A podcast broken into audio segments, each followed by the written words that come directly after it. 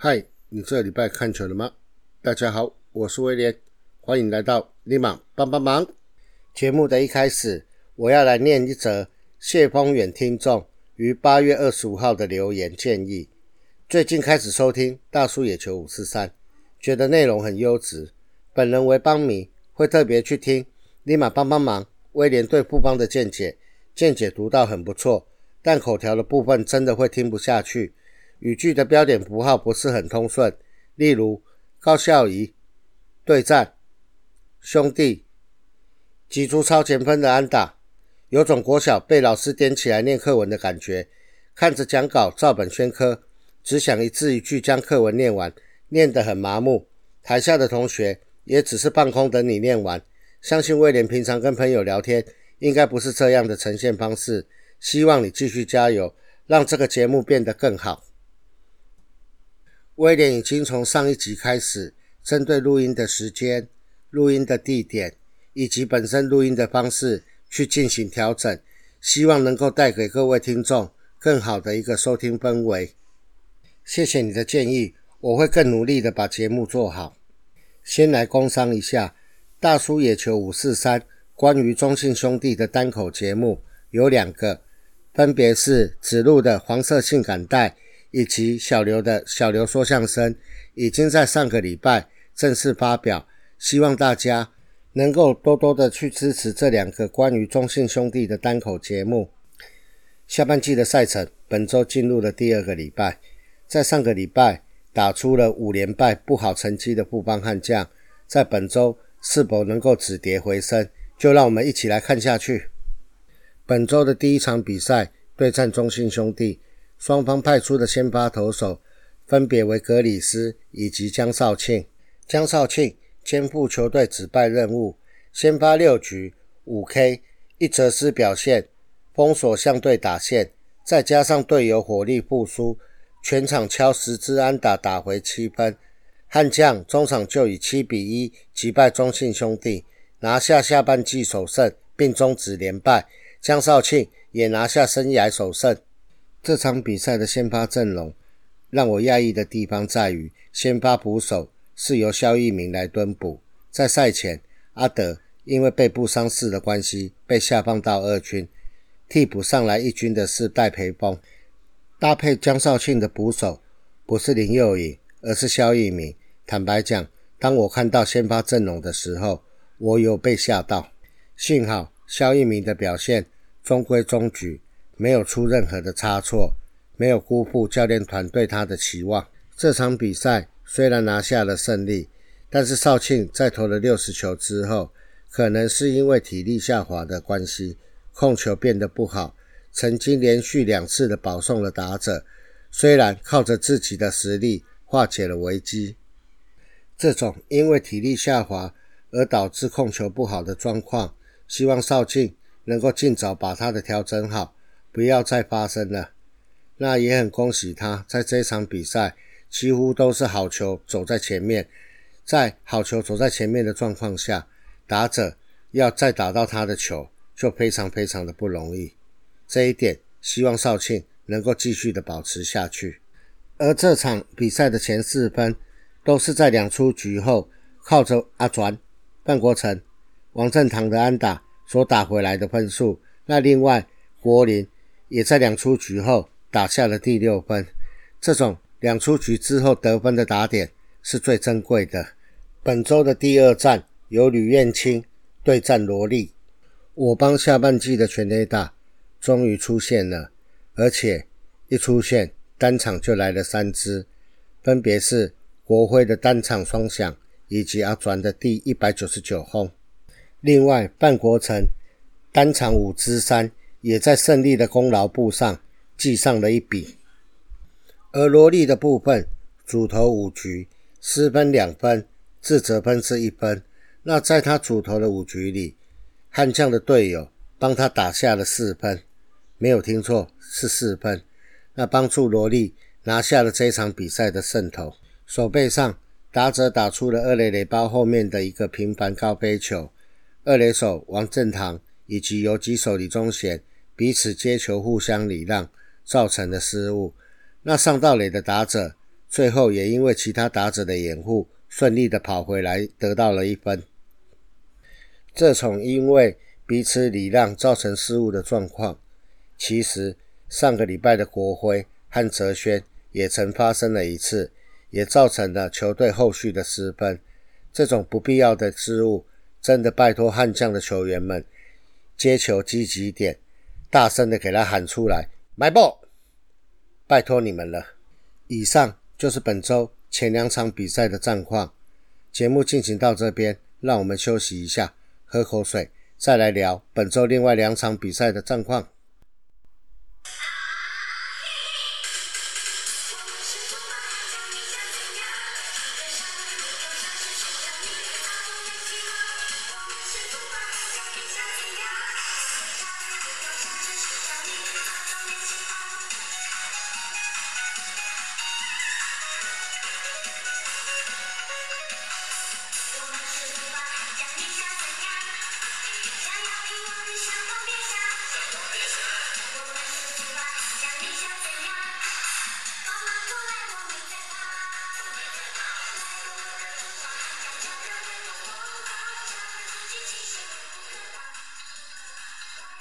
欢迎回到尼玛帮帮忙。那接下来本周还有两场赛事，那我们就先来聊聊第三场，也是我个人认为本周最精彩的一场，由宝拉对战小飞刀陈宏文。宝拉缴出七局无失分的好投，而陈宏文的部分投七局仅失两分。不过兄弟牛棚失手，八九两局分别各掉了一分。尤其是第九局，朝阳瑞成敲出追平安而进入延长赛，双方惨战十二局，最终以二比二握手言和。先来聊一下打击，二局上二垒有人，花贤选择短打，但是短打失败，二垒上的跑者被触杀死在三垒。四局上一出局，三垒有人，又轮到花贤，结果花贤被三振。九局上。悍将落后一分，守卫打者范国成敲出了二垒安打，下一棒的打者黑豆被出生球保送上一垒，无人出局，一二垒有人，打者又轮到了花选，那花选想当然的一定是采取短打的方式护送垒上的跑者推进到二三垒，但是但是花选三颗球都触及失败，惨遭三振，原本在一二垒上的跑者。被冻结在一二垒上，幸好下一棒的代打杨瑞成打出了左外野方向的安打，让二垒上的跑者范国成能够跑回本垒拿下追平分，让比赛进入了延长赛。十二局下半，双方的比数为二比二。那布邦派出的投手为杀蛇林义祥。那面对第一个打者许基宏，被许基宏敲出了二垒安打，上到了二垒。接下来就是我认为本场最关键的一个 play。林义祥球投出之后，投出了一个爆头，戴培峰把球挡在本垒板前面，但是二垒上的跑者他选择往三垒跑，戴培峰急急忙忙的接到球之后，也急急忙忙的将球传到了三垒。这不是一个平凡的传球，球到了叶竹轩面前，一个完慢斗。滚到后面的左外野边线，幸好高孝仪反应得快，及时补位，将球回传给游击手。而三垒上的跑者这个时候没有轻举妄动。如果高孝仪没有及时补位的话，跑上三垒的跑者一定会顺势再跑回本垒拿下制胜分。幸好老天有保佑啊！两出局后，中信兄弟换上了代打。曾颂恩、林义祥面对曾颂恩所投的前两颗球，都是非常离谱的坏球。此时，林义祥投出的第三颗球是非常低的滑球，但是曾颂恩选择大力挥棒，挥棒落空，球速来到一毫两坏。此时，看到威助总教练对着打击区上的曾颂恩比手画脚。大意大概是一垒是空的，那麻烦曾颂恩把好球带缩小，低的球不要打，打高的球。这个道理威助教练知道，我们家的裴峰也知道，他再配了一颗内角偏低的滑球，曾颂恩一样选择大力挥棒，但是一样挥棒落空，球速来到了两好两坏。裴峰他故技重施，再配了一颗内角偏低的滑球，而曾颂恩他杀红了眼，还是大力挥棒，还是挥棒落空。这场比赛就在大家的惊呼声中结束了。双方二比二握手言和，这个 play 要特别称赞一下裴峰，不管是在配球还是挡球上，都呈现了水准以上的表现。只要打击再加强，你一定是可以站稳一军的舞台。裴峰加油！至于整场比赛表现不好的花钱，你也要加油。不过很抱歉，麻烦你去二军好好的练一练再上来。球队真的是给了你太多的机会了，然后要给洪文还有优马鼓鼓掌。洪文主投了七局，被打了五支安打，投出了一次四坏，那失分是两分，责失是零分。那更厉害的优马，他总共投了四局，没有被打出任何的安打，也没有投出任何的四坏球保送。你没有听错。优马在这一场投了四局，完全没有投出保送，也因为这样的一个好表现，这一场的单场 MVP 颁给了优马。希望从这一场的好表现之后，不要再被球迷嘴是普优马了。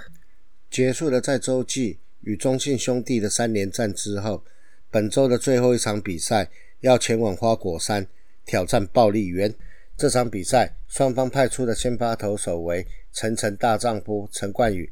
以及月月陈世鹏本土左投的大对决，首局悍将就从乐天先发投手陈冠宇手中拿下三分领先，乐天桃园后来居上，分别在二、四、六三个半局各攻下一分追平比数，双方平手僵局，直到九局下，首名打者邱丹上场就击出生涯首支再见轰，用全垒打帮助球队拿下胜利。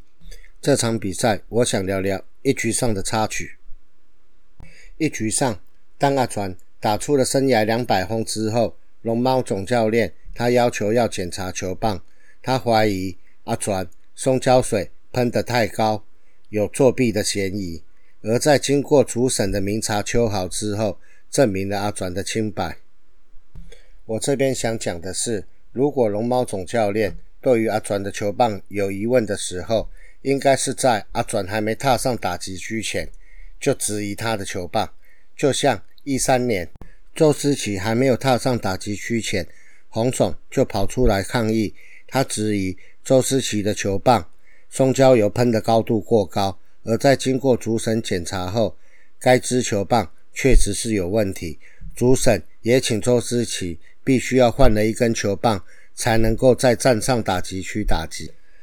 按照阿传的状况，他是已经打出全垒打了。如果这个时候龙猫总教练他提出抗议，经主审检查球棒，发现球棒确实是有问题的状况下，阿传的击球成绩是予以承认。只是下次当阿传打击时有问题的球棒就不能够拿上来打击。那我不知道龙猫教练在抗议什么，或许，或许。他只是为了拐气，但是如果是因为拐气的关系的话，那龙猫教练，您的气度也未免太小了吧？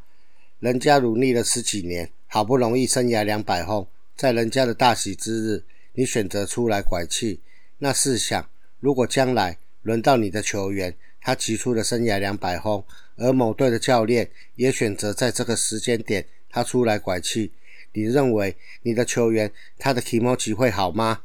龙猫总教练，请你们帮帮忙。总结本周的四场比赛，我们的四位先发投手至少都投满了五局，而我们的优马也优质中继了四局。在打击的部分，好久不见的全垒打。本周的四场比赛，高国林打出了两支，高国辉打出了两支，阿转也打出了两支。合计四场比赛是打了六支，在投打都已经恢复正常的状况下，我认为只要再把洪文的体力调节好，我们的成绩一定会比现在还要来得好。那节目的最后，我想来聊一聊本周关于悍将在球场外面的一些新闻。